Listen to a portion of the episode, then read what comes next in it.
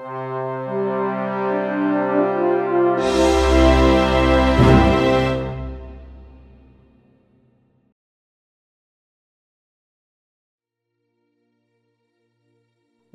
to the Ad Astra podcast.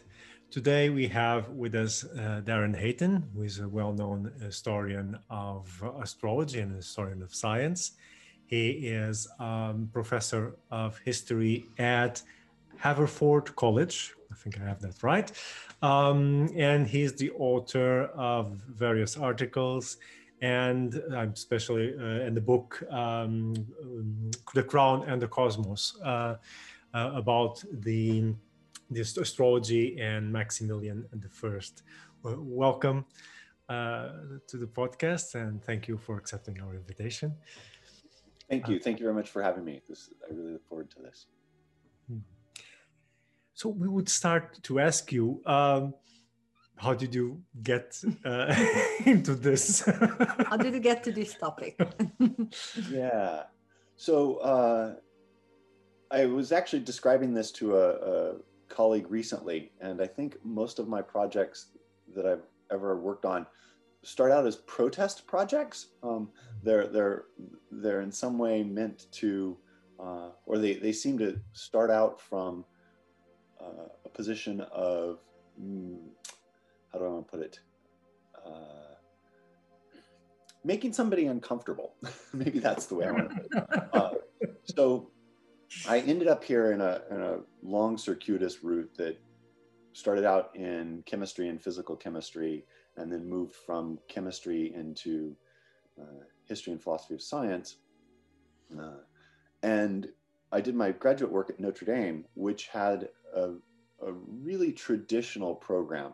Uh, and so as I was casting about for possible projects, I thought, which project is going to make my advisors most uncomfortable. Uh, and, and so uh, I quickly sort of realized that astrology uh, and the history of astrology would be one of those one of those projects.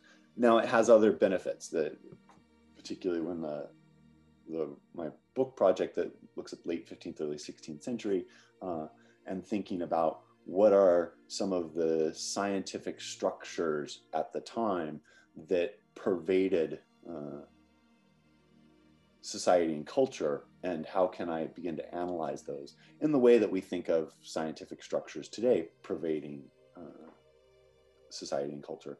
And when I look back, the one that appealed to me, the one that seemed to have the tendrils that went out most broadly into intellectual, uh, political, cultural, religious uh, domains was astrology. It, it seemed to have these these resonances that went so far and wide.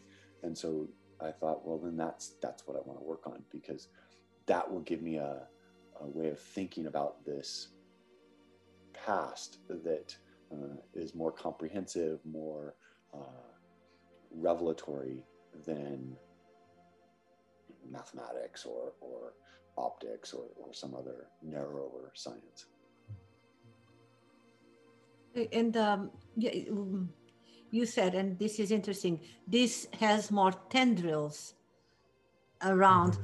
So um, you, from the beginning, from the inception of your project, you identified that astrology had correlations or, um, let's say, connections to many fields of knowledge. Is it right? Yes, and I and I should say that uh, there are lots of, and, and, many of these people have been on your, your podcast, there are lots of really compelling ways to, to think about the history of astrology. Uh, my approach and the set of questions that I'm interested in asking uh, are, are sort of lead out, I think, from astrology narrowly and, and try to think about the ways that, uh, with, the crown and the cosmos, the ways that people in late 15th, early 16th century Germany's were thinking about astrology as a, a body of knowledge, as perhaps an authoritative body of knowledge, a body of knowledge that could be contested, uh, one that could be deployed. Um, and, and, and so I, I, really am interested in the way that the, the tendrils of astrology reach out into things like university curriculum, uh, into the sort of the ways that political state uh, leaders, princes, and whatnot might deploy people who claim to have an expertise in astrology. Um, so, in, in some ways, I'm less interested uh, in the really nitty gritty nuts and bolts of, of a particular um, internal structure of astrology and more with those, those wide networks of, of astrology in, in quotation marks now. So I have to ask, and uh, did your supervisor uh, react uh, positively? Uh, so I ended up with a, a, couple of supervisors who were very considerate and and generous in their in their guidance. There were a handful of other people who didn't end up being my supervisors, perhaps for good reason, uh, who were never particularly happy with this project because they wanted uh, they want to hear the stories of the history of astronomy divorced from astrology, uh, or they want to hear how, uh, you know, with the rise of, of observation and new mathematics in the 16th and 17th century, we do away with things like astrology. Yeah, this is, yes, uh, it, that was like a narrative that was very um, common some decades ago, but really not so much now, as you know. Yeah. Uh, no, it, it's really, I, I think it's, uh, it was incredibly common, even probably as late as the 80s and early 90s. Uh, and, and it has been, I think, for lots of good reasons, um, pushed aside, uh, rejected in some ways. Although it's, it's kind of a, a Kuhnian revolution because the people who believed in that model of history uh, still believe in it. They're just slowly dying off. Um, uh, where, whereas the people who have rejected it are, are, are younger and continuing to live. that's how science advances. that's, that's what Thomas Kuhn explained, and, and, and it seems, at least for history of science, to be true. yes. Yeah. And still, um, although you apparently, from what you say, you seem to be very interested in the uh, political and cultural connections of astrology, uh, not so much with the technical parts. That this is our is more our field, yeah. but uh, you are more into the cultural and probably religious and social repercussions of astrology. But still, from what I could understand, you still approach it from the perspective of the history of science. Am I right? Um, so maybe you could uh, explain what you mean. I think so. I mean, I, I, I uh, I approach, I try to understand uh, the the workings, the internal workings and structure, intellectual structures of astrology, uh, the the systems that get deployed.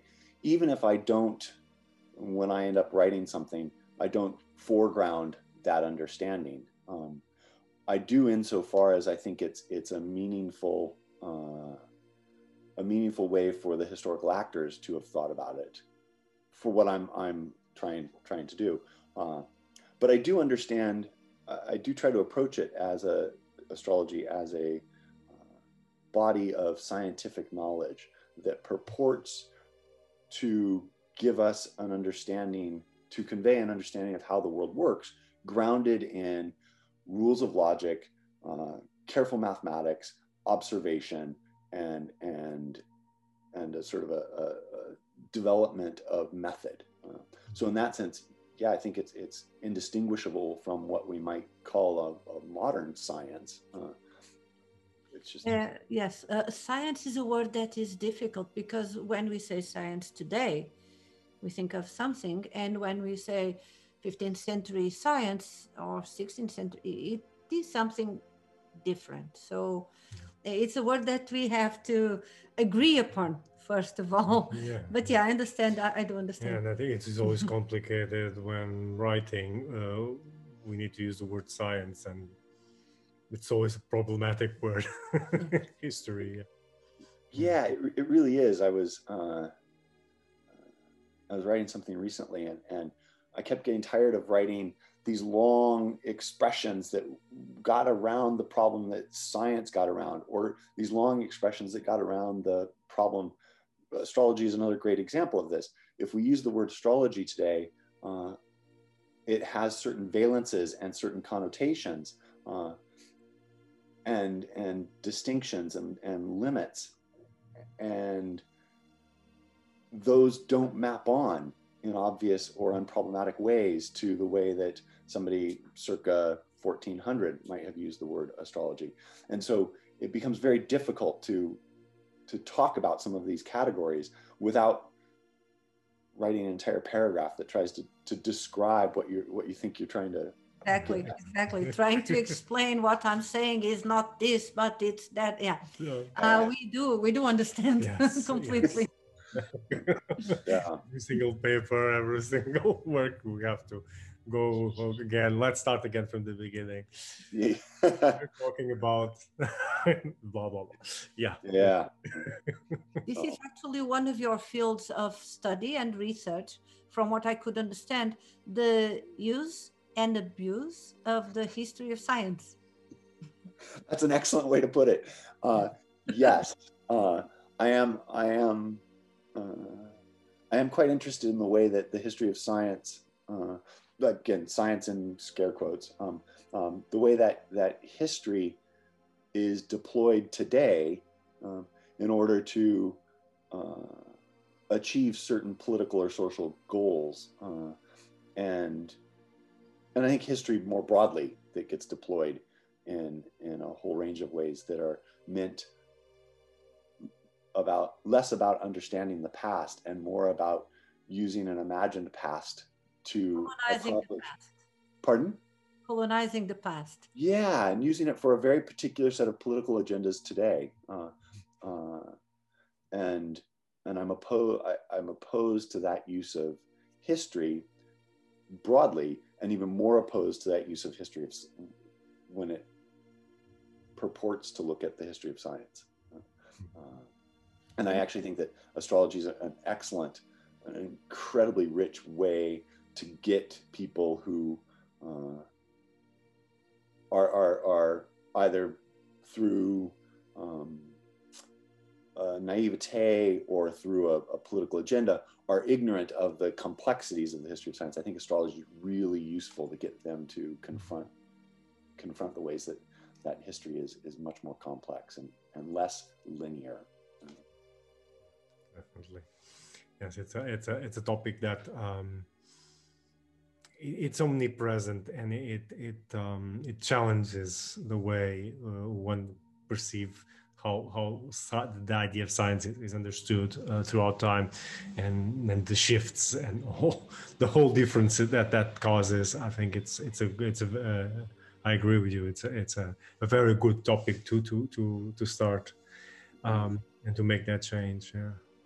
It's also uh, I, I think that uh, and this comes back to your your first my response to your first question you know astrology prior to uh, i'll talk about the period i know best which is prior to 1600 or so. Astrology was everywhere in so many ways uh, some of them explicit some of them implicit. Uh, it structured the way people thought. Uh, it structured what they did. It, it, it informed how they uh, thought about themselves and about the world. It it is just such a powerful object of study uh, to understand how people were going about their lives in the past. Uh, and, Absolutely. And, we couldn't agree more. Yes, yeah, we couldn't agree more.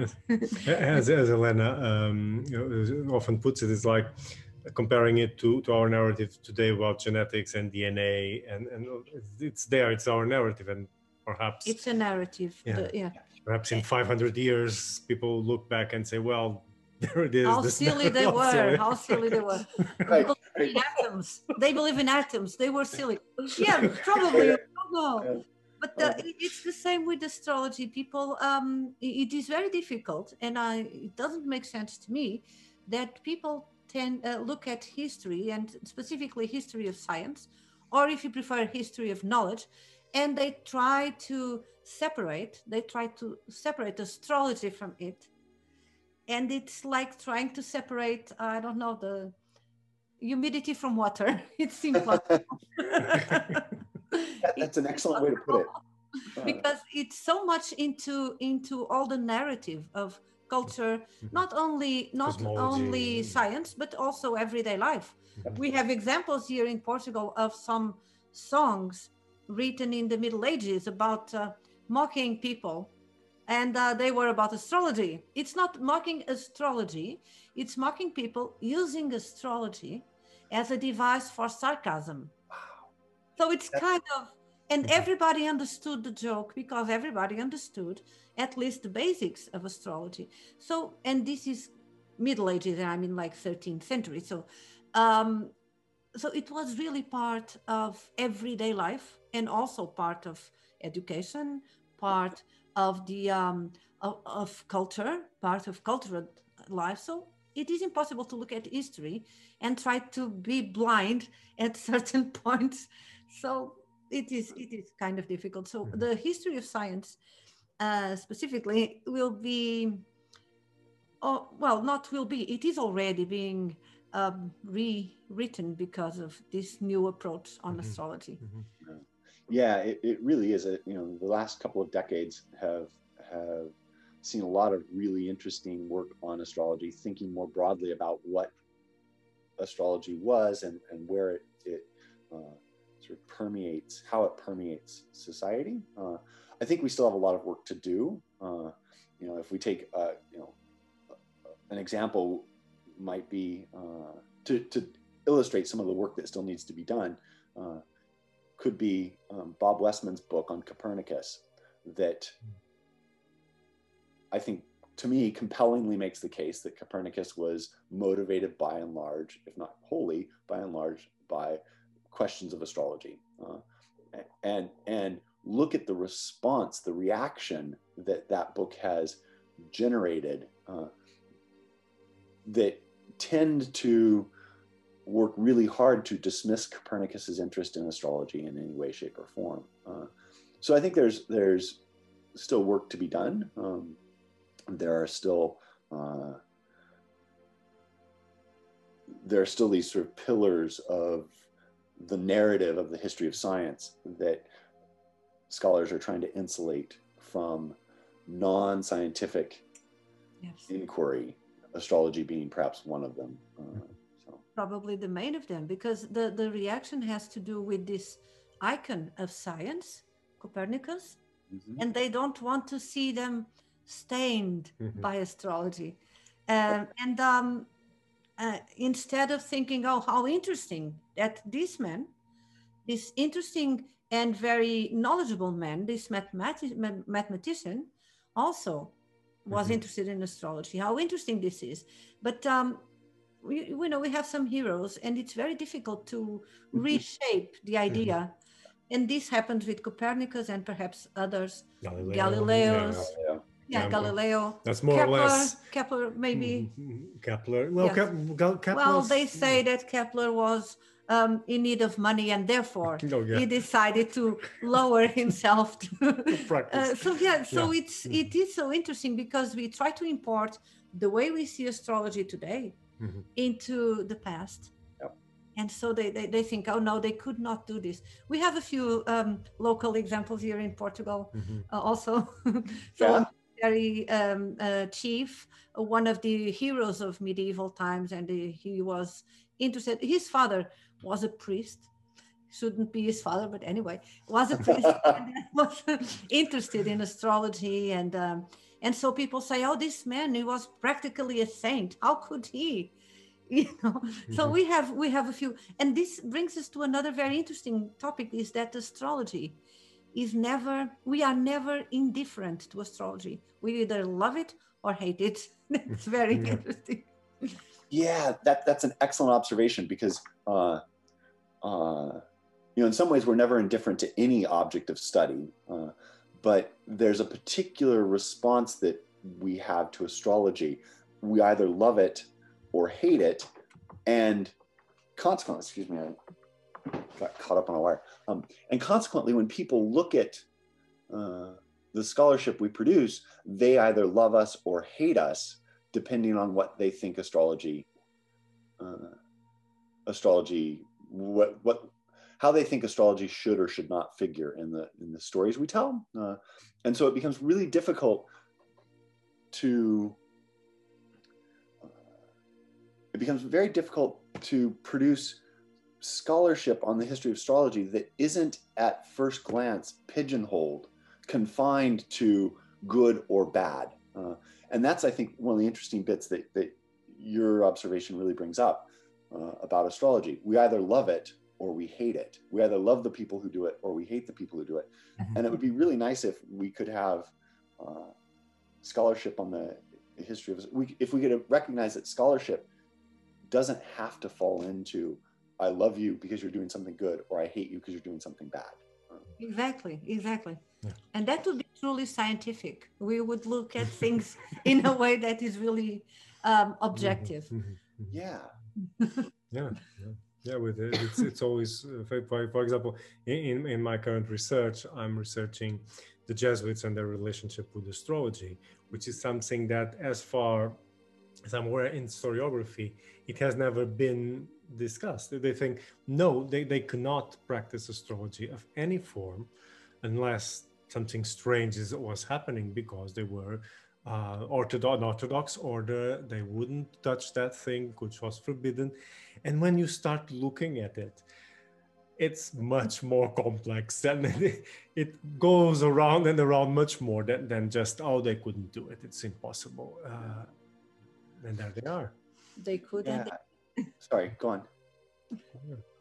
And, and it's uh, but you find this resistance in, in historiography in many instances uh, which again, as we were saying, it's it's no longer the same as it was decades ago, but it's there's still uh, initial resistance when you when we start uh, talking about this these topics, and of course. Um, there's always a, a, caveat that we, uh, when dealing with the history of astrology, have to always begin with every time uh, something that we can we will not have to do if we're doing history of religion or history of another weird subject or weird well, uh, let, practice. Let me say because I always say uh, this could be like um, a disturbing topic for some people, and we are always looked like in a certain way because we are historians of astrology. I always say this is more difficult, and we are received with more uh, caveats um, but uh, imagine that I would do, let's say, something that is disturbing the history of cannibalism. People would be okay with that. like, right. Like, oh, okay, the history. Of, oh, how interesting. And, and if it is astrology, oh, no. So it's it's funny. That would be funny. Oh, I'm, I'm, I'm studying now a manuscript which is 20 recipes right? And, and nobody would question that. They'd be like, "Wow, tell me more." Um, yes, exactly. yes, so interesting. right. Uh, do you yeah. do you use cilantro or what? right, right, right. Simmer, boil. Um, yes, yes. But if it is uh, astrology, there's this. Now it, that is also about the. Um, I would say the unique, um, the exceptionality, so to say, of astrology, mm-hmm. because mm-hmm. it's science if you want knowledge, but also it goes into other fields and specifically it touches everybody in a way or in another way, positively or negatively, but it no, nobody is completely indifferent to it. Mm-hmm. So this is the, the way that yeah, uh, we have yeah. to deal with uh, with it. Yeah. Also with a little uh, sense of humor because otherwise. yeah, absolutely. Uh, but you're you're right. It's you always end up we always end up starting off with a, a handful of, of, caveats about our own positionality vis-a-vis modern astrology mm-hmm. as if that's an important factor in how we do or don't study the past whereas uh, we don't ask the same of almost any other historian oh you're working on on the catholic reformation. Are you catholic? What's your position with catholicism? Do you believe in the eucharist? Exactly. we don't none of that is is even on the table for people oh exactly. you're a historian of, of military. Do you believe in killing people? Is that something you have to do? Uh, so we don't we don't expect the same sort of uh, exactly caveats from any other form of history. No. Or, or likewise, um, you study cannibalism. Do you eat people? exactly. um, uh, uh, do you have a lab associated with this particular project? Uh, yeah. Did you feel this when you published your book on the, the crown and the cosmos? Um, any, any kind of uh, rejection or something? Uh, I don't know if I would say rejection. Uh, I did. I, I I often thought about how do I how do I particularly when I was sending out the proposal how do I defend this project? How do I make this project uh, sound like something a, a, legitimate press would want to publish? Um, Mhm. uh, particularly since well i shouldn't say particularly uh, and and so yeah i, I did. I, I and i spent a lot of time trying to justify that uh, look astrology in a very broad capacious meaning in a sense um, astrology permeated the 15th and 16th century. If we're telling you know i'm i was working on maximilian the first if we're talking about maximilian the first and we don't talk about his understanding, however rudimentary, of astrology, we don't understand Maximilian.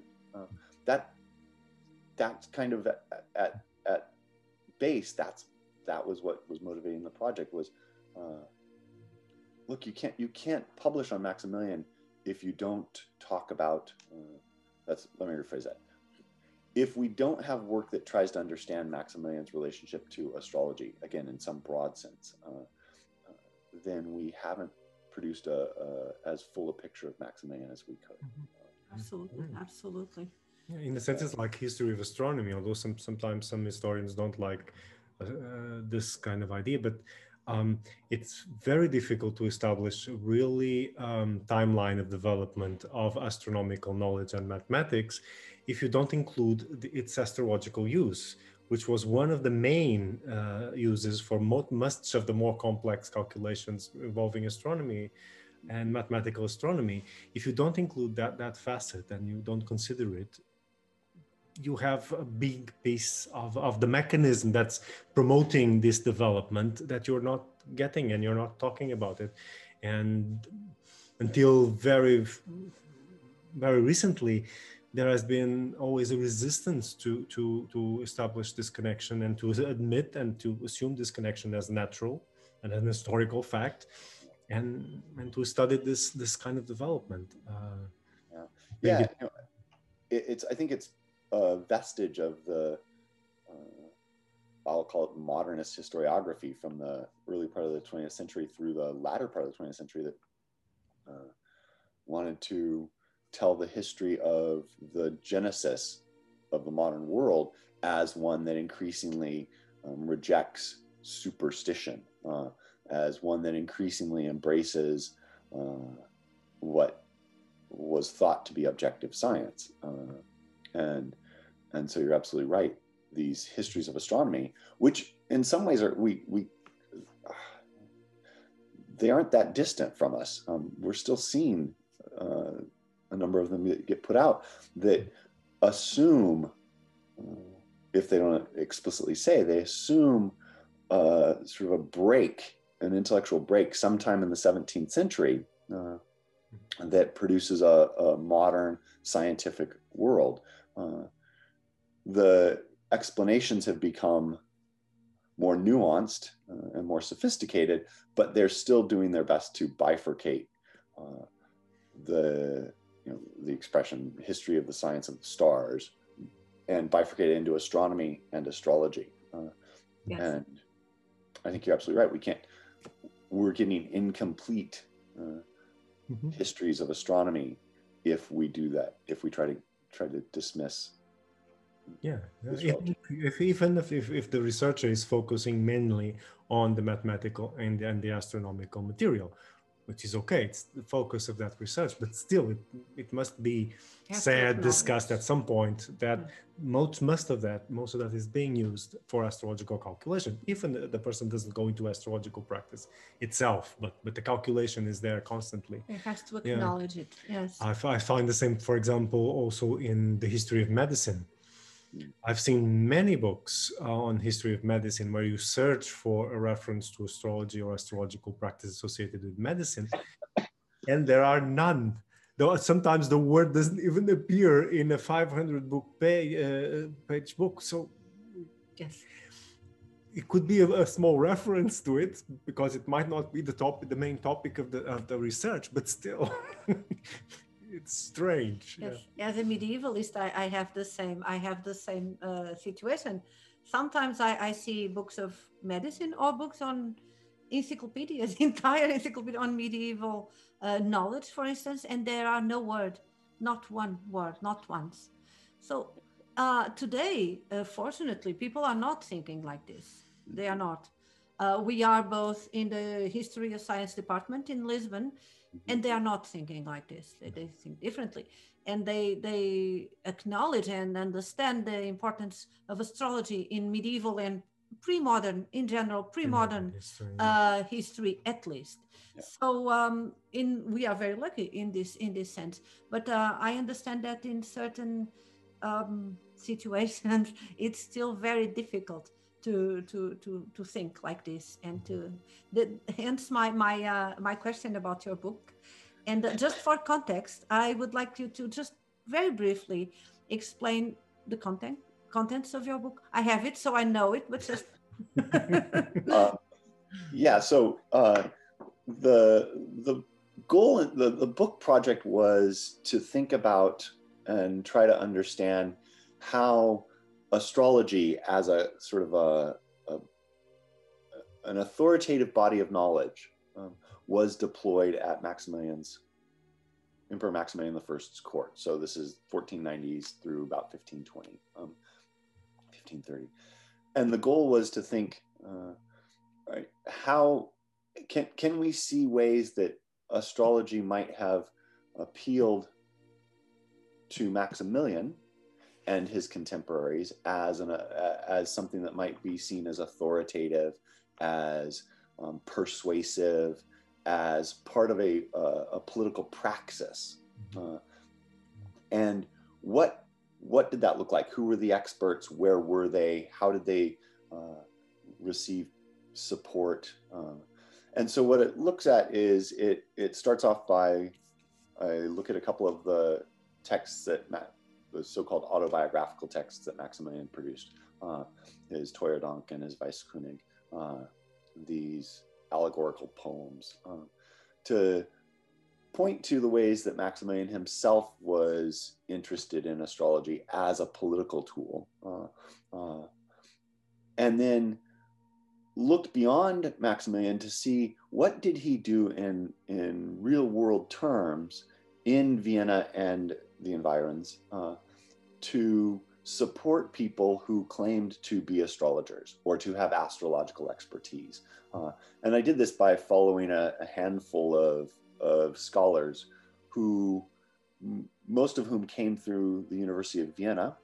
Uh, they found support there when Maximilian uh, established a new college for poets and mathematicians. Uh, and then many, a handful of those moved from the university into the direct uh, sort of sphere of, of the court.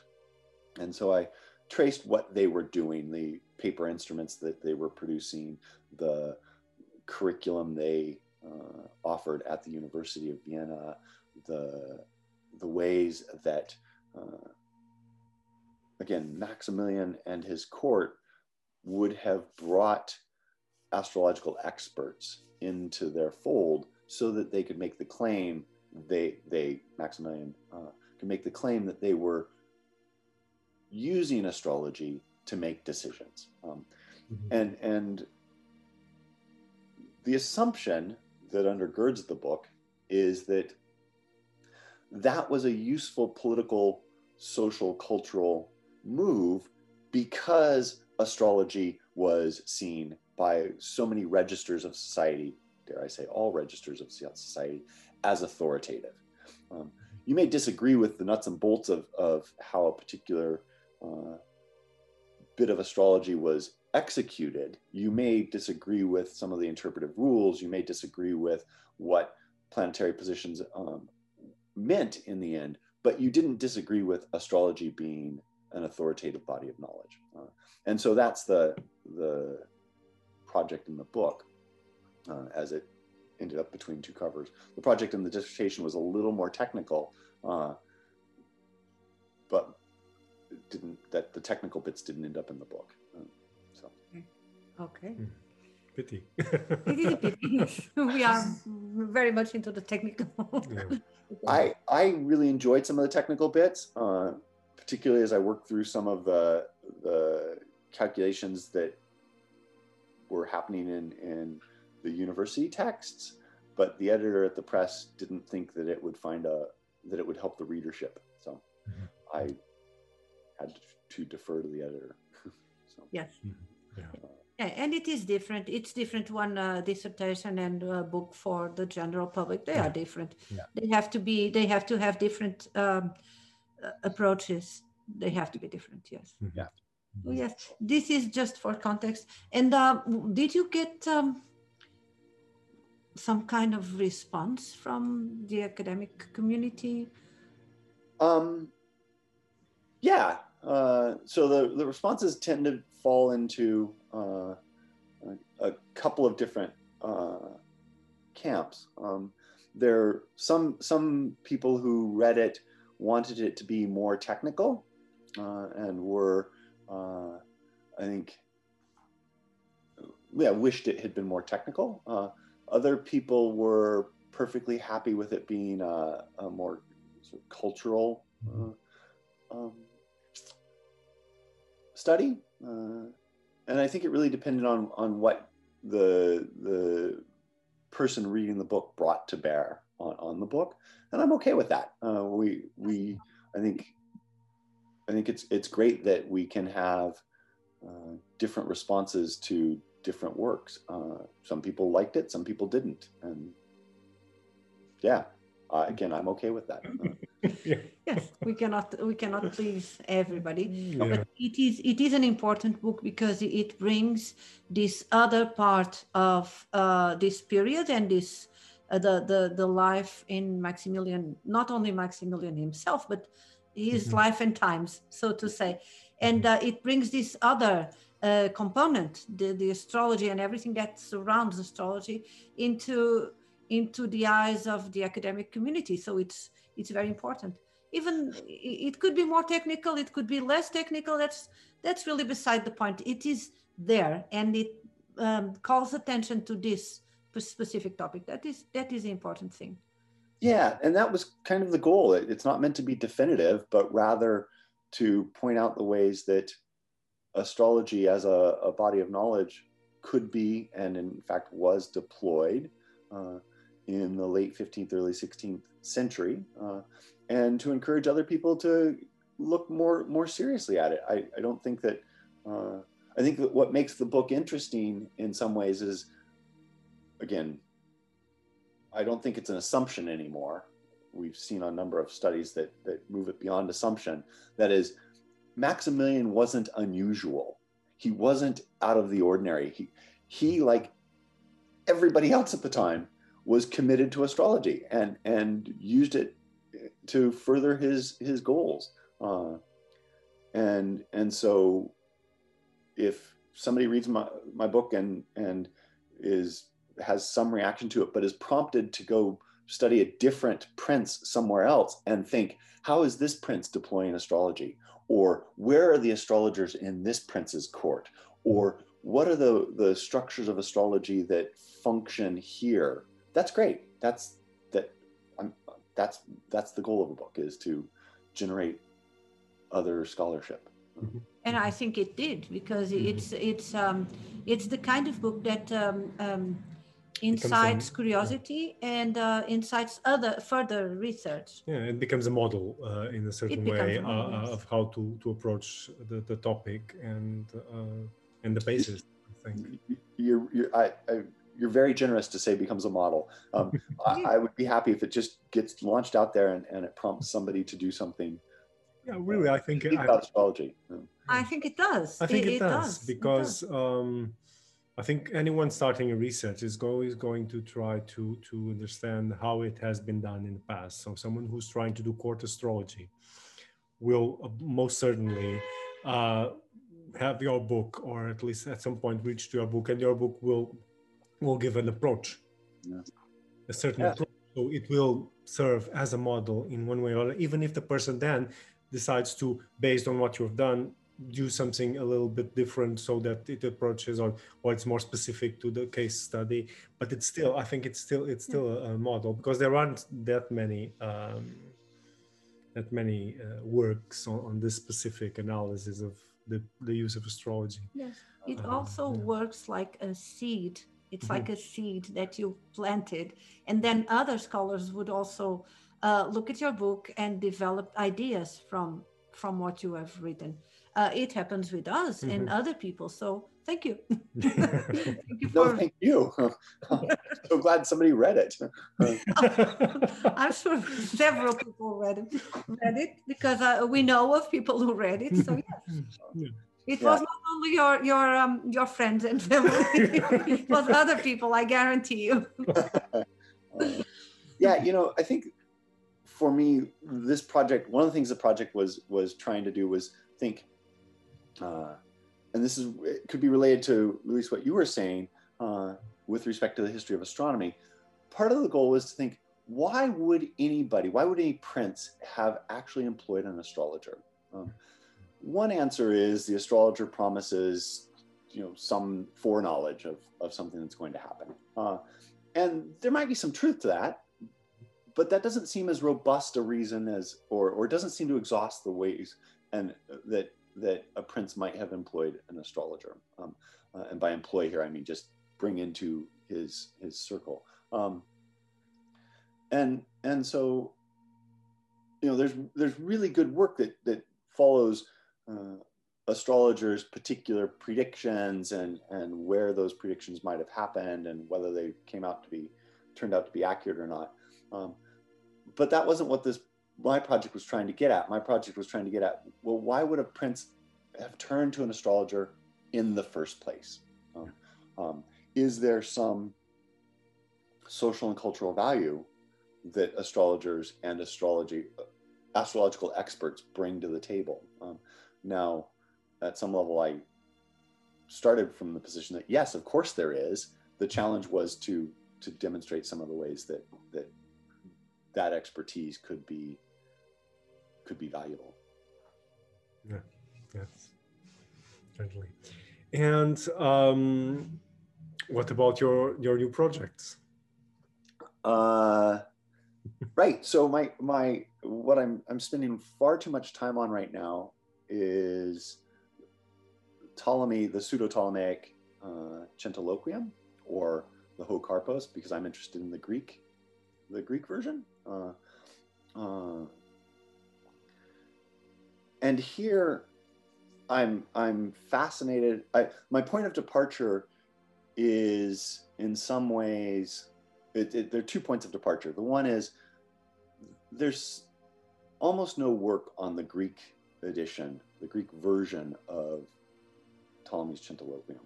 Um, there's a critical edition from the 60s which, like most critical editions, does some things really well and other things really poorly. Um, uh, and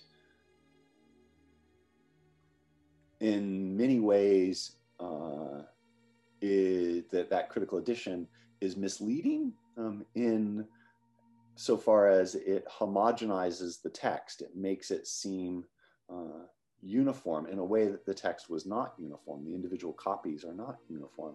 Uh, and in homogenizing the text, it makes it more difficult for us to think about how the Ho Karpos was actually uh, operative in historical moments in the past. Uh, so, part of what I'm thinking about here is a, an article by Tony Grafton a number of years back when he was, uh, I think it was on he ended up chasing down a handful of, of critical edi- editions, not critical editions of different 16th century texts and, and Copernicus.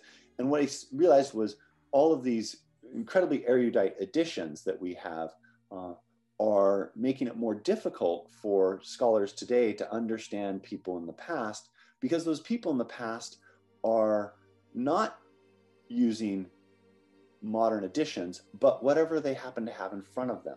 And those things in front of them vary often quite wildly. Uh, and and so I started thinking about the Ho Karpos in, in a similar way. In part because there are, if we if we just think about through the 15th century, there are 35 to 37 surviving copies of this manuscript, which is a fairly large number um, for a century, uh, century and a half. The earliest ones, late 13th, early 14th century. Um, uh, if we include texts, copies into the 16th century, we get well north of 50 or 60 uh, copies. Now, the latter ones you have to worry about because those are probably humanists who are kind of interested in fetishizing Greek texts. But it suggests, the numbers suggest that uh, there was a real audience for the Ho Karpos in the Greek speaking world. Uh, and we don't know what that audience is. We don't know what that, that context is. Uh, and so I, have become really interested in, in how can we how can we think about the the Ho Karpos as a, a,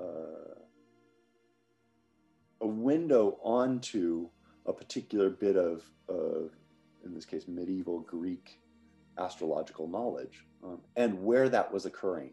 Uh. It's a the Hokarpos Centiloquium. It's a strange text. Uh, in the Latin world, where there's amazing work done on it. Um, and obviously, Jean Patrice, who was on your your podcast not long ago, has done some great is is working quite a lot on it right now.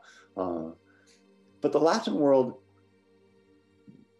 doesn't always give doesn't prompt us. Maybe that's the way I want to put it. Doesn't prompt us to ask the same set of questions because we have for so long understood the Centiloquium to be part of the university curriculum. So we don't have to think about where was it functioning and how was it functioning, because we're like, okay, well, it's part of the, you know, in Vienna it becomes part of the third or fourth year of the arts curriculum. Uh, in Krakow, it, you know, we have known for you know, decades now all the places that it turns up in in the university curriculum, often associated with the medical faculty. No, but we don't have similarly structured curricula in in the medieval Greek world. We don't have universities. Um, we don't have a, a wide range of, of educational institutions that share a curriculum quite like the universities did.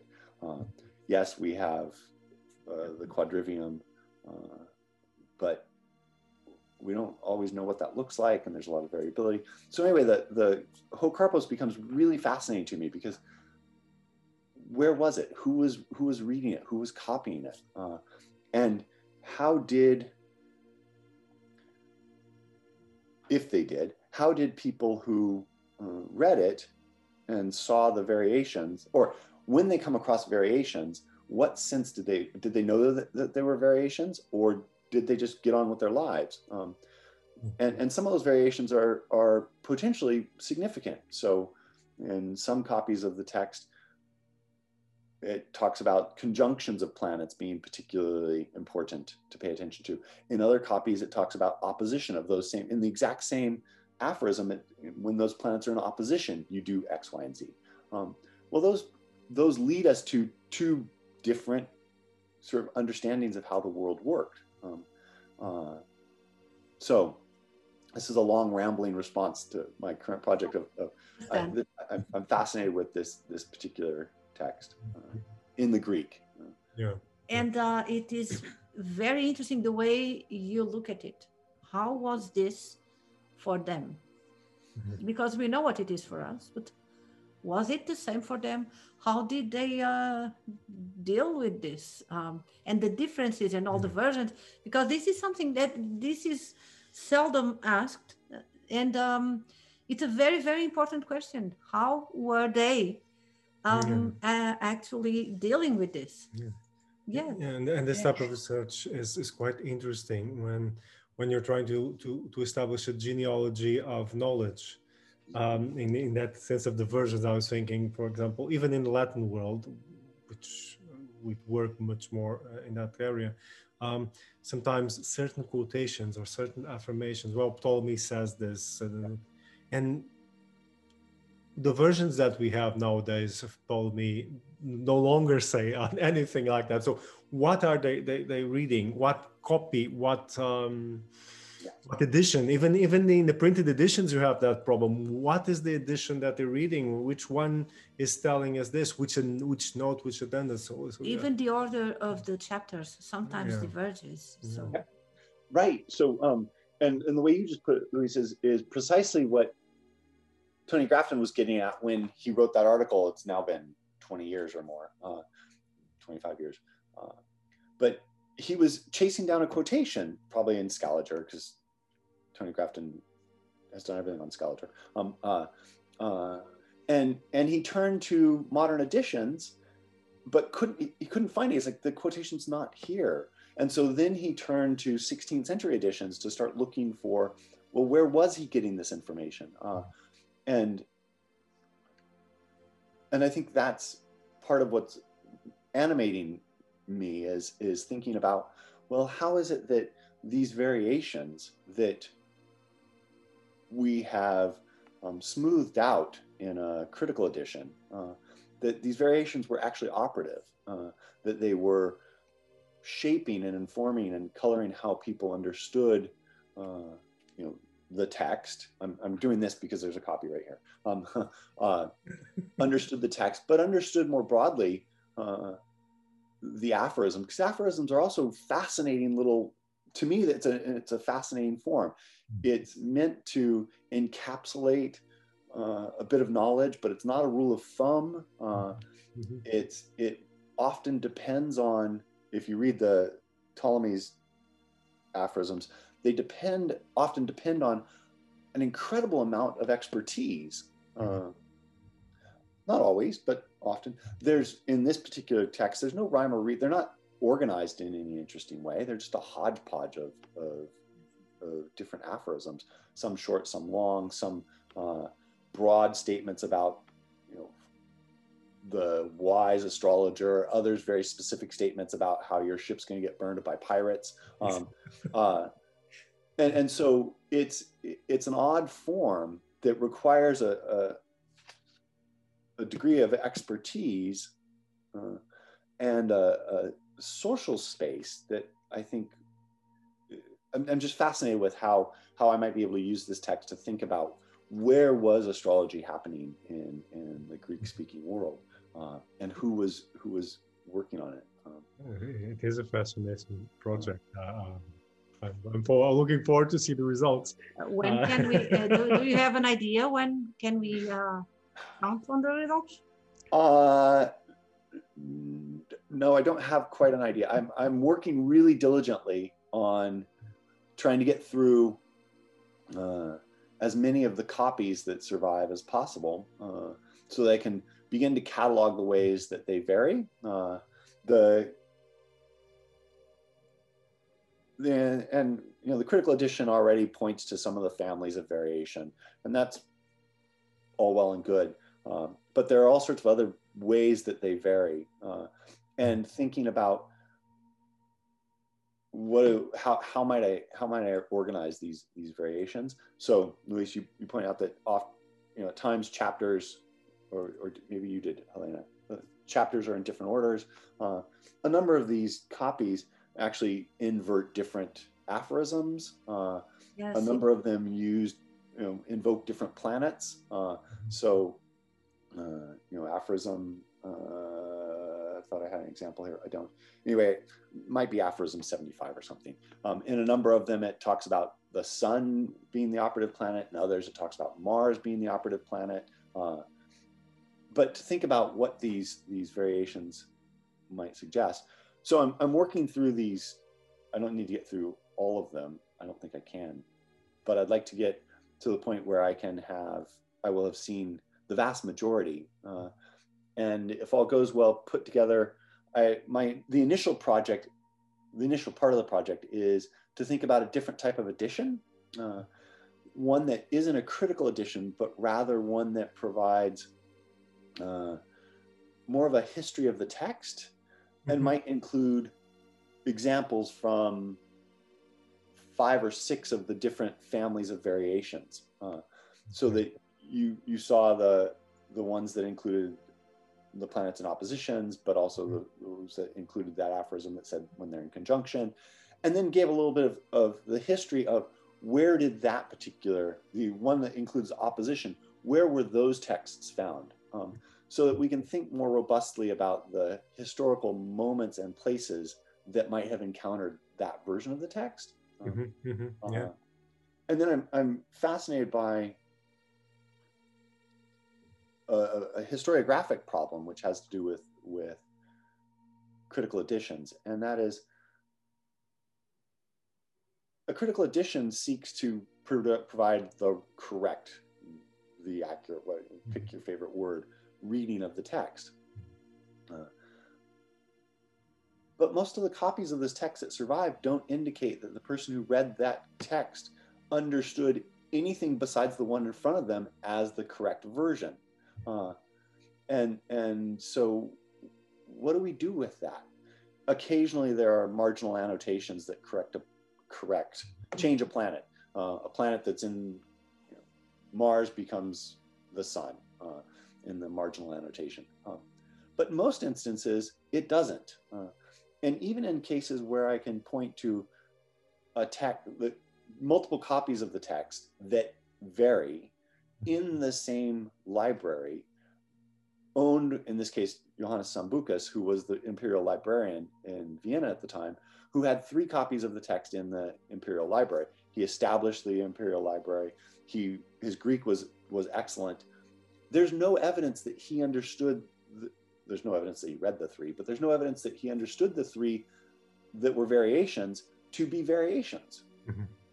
Um, Yeah, that's very typical. They just um, use the books as um, memories yeah. for different things, even though they are contradictory. Mhm. And also regarding uh, variations and contradictions, because that's what we are talking about. Uh, we often talk about this that books, specifically books on astrology, this kind of books, could be, uh, well, they probably were like complements for oral tradition. So they require this context. Mhm. So they were just like the memory of the Yeah. repositories of memory for students or writers. And then they needed the other complement, which was the direct um, transmission from Mm-hmm. student, from master to student. From Yeah. so probably this would help clarify. Unfortunately, we don't have them anymore. so yeah. yeah, I, I've uh, you know I've struggled with thinking about in this case these aphorisms. Uh, you know what is the I, I it's clear there has to be some sort of social intellectual context Mhm. to make sense of them. Uh, what is that, and and how how can we think of? I I don't think I'll I'll discover the manuscript that says okay Ptolemy's Ho Karpos was read in this context and thing. that would be lovely. I doubt Yes. it.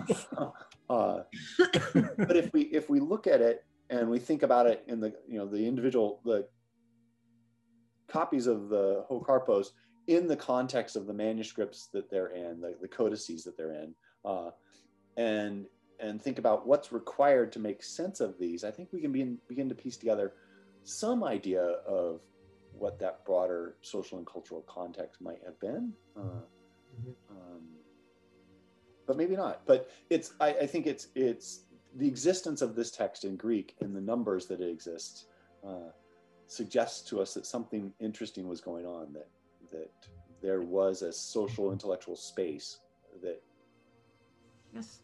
Yeah, it was very quoted and very yeah, respected. it- very, it's yeah, it's almost um, hand in hand with the, the Tetrabiblos. It's um, it's there when they quote Ptolemy. If they're not, there, there's no indication. We never know exactly if they're they're quoting from Tetrabiblos or from the Centiloquium. So, and most of the time is a Centiloquium. I think the Centiloquium happens to be more operative in, in, in, in more broad range in terms of astrological practice, much more than the Tetrabiblos, uh, because it will include facets of astrology which the Tetrabiblos although doesn't although if, if Yeah. we think of it the Tetrabiblos is more, if you don't know anything about astrology, you would want the Tetrabiblos first. Because the Mhm, yeah, Centiloquium would require some previous knowledge, definitely. quite solid knowledge, for you to understand it. Mm. Otherwise, it's just mess. it's just opaque. It's Yeah. opaque for people. Just what what is this so the they work in different levels Yeah. i would say. They, they absolutely do and and that's i think what fascinates me is is the way that the the Centiloquium the Ho Karpos requires for so many of the aphorisms astrological expertise that the text doesn't include you Yeah. have to come to it knowing a lot in order to make any sense of, of that particular aphorism uh, which is no doubt why in the latin world it ends up later on in the curriculum after you've been exposed to the tetrabiblos and, and all of the other astrological texts. You know in, in vienna it turns up in the fourth year of the undergraduate arts curriculum. Um, you know you have you've heard a lot on astrology before you end up with encountering the Centiloquium uh, the greek version of the text is it, uh, it it's no different from the latin in that it requires a ton of expertise to make any sense of. Uh, and that's i think what fascinates me. Who were the people who who were conveying that expertise? Who were the people who had that expertise? And in what contexts? What were they doing and for whom? Uh, because it's it's not as you say it's not a text that explains itself. Uh, no no it Yeah. assumes that the reader already knows a lot so yeah. i don't know Yeah. And it, it, and then it prompts, at least in the Latin world, I'm not, I don't know about the Greek one, but it prompts a lot of arguments and discussions. I'm always thinking on the, the conjunction theory, uh, and the the the, the Centiloquium would be the proof that Ptolemy uh, had acknowledged the the conjunction the conjunction theory. Uh, of course, we know it's not Ptolemy, but for them it is. So, uh, and a lot of discussions that go on. And I, I, I'm particularly the authors I'm looking at that they're trying to argue that what is meant in the Centiloquium by conjunctions, it's not conjunctions of Jupiter, Saturn, it's of the moon, and then they go Oh, it's around lunations. it's lunation so they go around and around and so well they're going off on a tangent just to justify uh, their point of view but it's still it's interesting the, the amount of discussion and argumentation that that the book generates. Um, yeah it, it is and and they are you know aphorisms pithy short uh, they don't explain themselves so they in some ways they demand that expl- that sort of discussion and debate because they're not immediately clear in most instances uh, and and i think i would be surprised if similar debate wasn't occurring in the greek world the greek speaking world.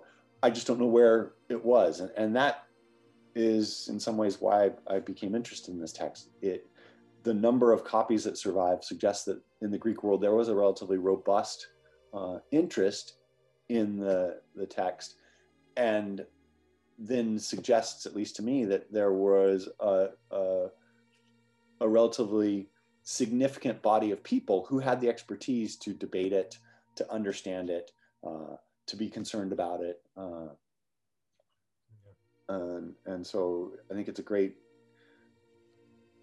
Of course, I would think it's great because I'm working on this project, but I think it's a great opportunity to we sort of. agree we We agree. agree we agree just let me ask you a thing that i'm curious about um, do the copies you have are commentated versions or you just have the text by itself So in the the vast majority have no commentary. Uh, uh, occasionally, I'll come up with a commentary. Mo- occasionally, the commentary will be in, it's there's a later Latin commentary added. Uh,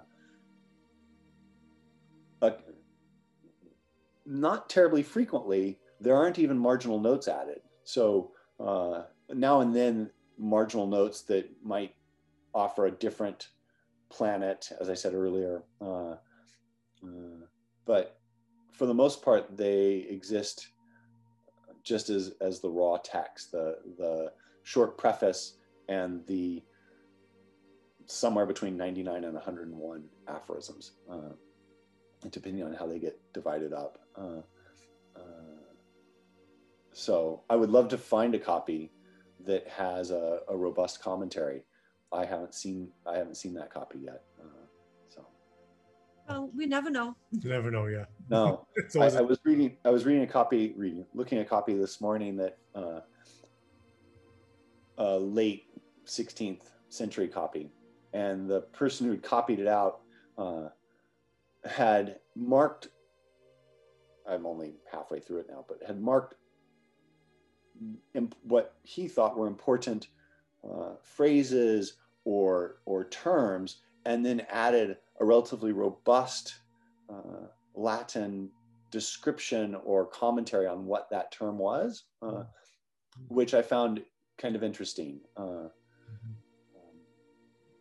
But um, I'm uh, I, I I don't have a I don't yet I haven't yet looked at a copy that has a robust Greek commentary. Um, there are copies, and I have no I, I don't have any Arabic, so I can't I can't read the ones that there are. It's a copy in the Bodleian that has an Arabic commentary. Uh, so, um, Mhm. as I've been told, Maybe you can contact some Arabists. There are very good ones, and uh, you could compare your notes. Mhm. That would be very interesting. I, I just this morning sent a note to uh, somebody the I who, if I recall correctly, told me he had photo, photographs of that text, and he does Arabic really well. So I'm going to. He's not interested in the Ho Karpos, but he's uh, if he's got copies of it, and if I can convince him to talk me through the Arabic, um, that'd great. Uh, so It helps. yeah uh, and that copy is a fairly early copy uh, you know the there are no uh, you know the earliest copy of this surviving in greek is late 13th early 14th century uh, so No, it is very interesting to compare because once I had this kind of an experiment, very brief, with um, uh, one of my colleagues at the Warburg, uh, Liana Saif, who speaks Arabic, and we went to the British Library, and I got this copy in Old Castilian of um, a book written by Ali Ben. It's a, a book of astrology, and she got I got the Castilian copy, and she got the Arabic copy of the same book, and we read some passages. I read it in Old Castilian and she read in Arabic. And there were some interesting differences. Mm, Very interesting. Uh, for instance, uh, Venus and Saturn, uh, they, they Mm. were exchanged. Well, there were some interesting, it, it was basically the same text, but then there were some crucial words that were somehow changed. Mm. And this is very interesting. Uh, some things we can understand because, for instance, uh, red and um, green they sound similar in they don't write similar in arabic but they sound similar okay. And probably it was like a translation a dictation or something. But other words uh, we could not understand. And because we were in the british library and we could not talk much we had you know but this was just we did it just for as an experiment. And just in this kind of one hour or something we detected a lot of differences. Mhm. so it, it is interesting for you to Mhm. see and to compare. Mhm. Yeah, and I, think it's uh, this is a book that that uh, very challenging um, because I was looking at uh, some my authors and because of the conjunction theory and the aphorisms that they would indicate in a lot of uh, editions they're not the, the exact number and I'm talking about Latin diction, so it's a different uh, area of, of the same problem. But it's not the same thing. So I have to track down the editions, and I don't know which book you're reading. Uh, and um, only the Arabic um, edition clarifies it a little bit more because the Latin is absolutely opaque. You, that could mean anything, and that explains why it can generate a lot of commentary and discussion because it's it's an aphorism it's like a riddle can say anything. You can make uh, whatever you want after that. It's not clear, and but not but not the Arabic. I know I know I didn't check the Greek, but not the Arabic. So it's interesting to see these these differences. Yeah. Yeah. No, I think you're absolutely right. The the the aphorisms, the form of the aphorism, uh, in in many ways, almost requires a commentary, either written or verbal, because uh, they they can be interpreted often in in so many different ways. Uh, uh, it's I- I think that uh, this this draws me into the the broader interests I have in this particular project, which is the aphorism as a form of knowledge, uh, Mhm. the aphorism as a, a way of articulating uh, n- uh, a knowledge claim, particularly in something like you know, the the Centiloquium or or these other spaces where that claim purports to tell us how the world works. Mhm. You know, it's a it's a claim about what really happens out there. Uh, Yeah. And you know, we don't we don't have a similar pithy aphorism aphoristic type form of knowledge these days uh, you don't go into a physics class and and hear these aphorisms spouted about uh, Yeah. although it'd be really We funny have I, formulas. Maybe we have formulas. yeah I don't know. Well, maybe uh, but I, I think it, it raises questions about again what's the form of knowledge that is being embodied in the aphorism and, and Yes. why uh, there's probably a longer history to think about what what happens to that as a form of knowledge Mhm. uh, you know you can think about them related to things like sententiae or maxims or Yeah. proverbs uh, Mhm. rules of thumb uh, uh, the you know and they're they're different these all these short forms of, of knowledge vary in different ways you can't draw obvious distinct obvious and hard fast distinctions between a maxim and a proverb and a, a, a an aphorism but uh, they do there are variations uh, but i think that the aphorism itself as a as a form of knowledge is also fascinating as a pre-modern form of knowledge Mm. Yes. Were they in some, could they be in some form of rhyme that is now lost? you know i've i i've wondered about about that is there how can i think about the uh so i i struggle with when i think about the the Ho Karpos i think about this in a variety of ways one is how can i make sense of the order Mhm. uh, uh, is there some mnemonic device that i don't get that Yeah, yeah. somebody else did. I, I don't know, but it, it would be challenging because you'd have to it would have to be a mnemonic device that functioned in Arabic and in Greek and in Latin because they they tend to take a, a fairly consistent serial form in, in each. Uh, is there a rhyming? Again, is there some other oral uh, aspect that that we're missing? And and maybe um, again, it would have to be consistent, or maybe it wouldn't have to be consistent. But I would think it. The challenge would be thinking, trying to find the one that was consistent across languages. Um, Or at least with the original. I, I thought of this because of the language, the Greek language, and the, the, this idea of memorizing and singing history. yeah, like the uh, you know like the odyssey and things like that and they they would sing and they had these devices Mhm. for to to complete the rhymes in, in so i don't know maybe something like that Mhm. No, I think that's that's a, a brilliant suggestion, and, and a friend of mine uh, thought about something, asked about something similar. Is there is there a, is there a performative aspect to this? Um, you know, can we imagine this uh, these aphorisms as taking place in a performative space? Uh, uh, and and again, maybe it'd be uh, I, I I would love to find the manuscript. This yes, we went we, we went and listened to a bunch of people recite aphorisms. Uh, uh, Let me explain how this works. and the Exactly. music, the music goes like this you know, notes and and uh, that would be lovely it would be. Uh, um, I'm not holding my breath. Yeah, uh, but but still, they- that's they're all interesting questions to explore. Well a lot of work and Mhm. uh, yeah, well, we, we, hope- we wish you all, all all the success in the project. Yeah, Yeah, Thanks. we'll- It's You're it's waiting.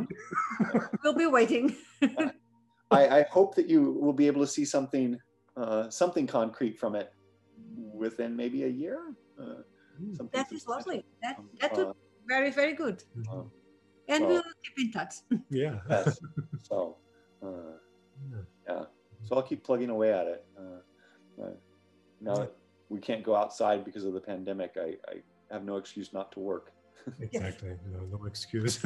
yes. None of us has excuses anymore. Yeah. We just have to work. exactly. Uh, and we will, we will be waiting. And uh, we wish we you all the luck with this thank project. you. Fascinating.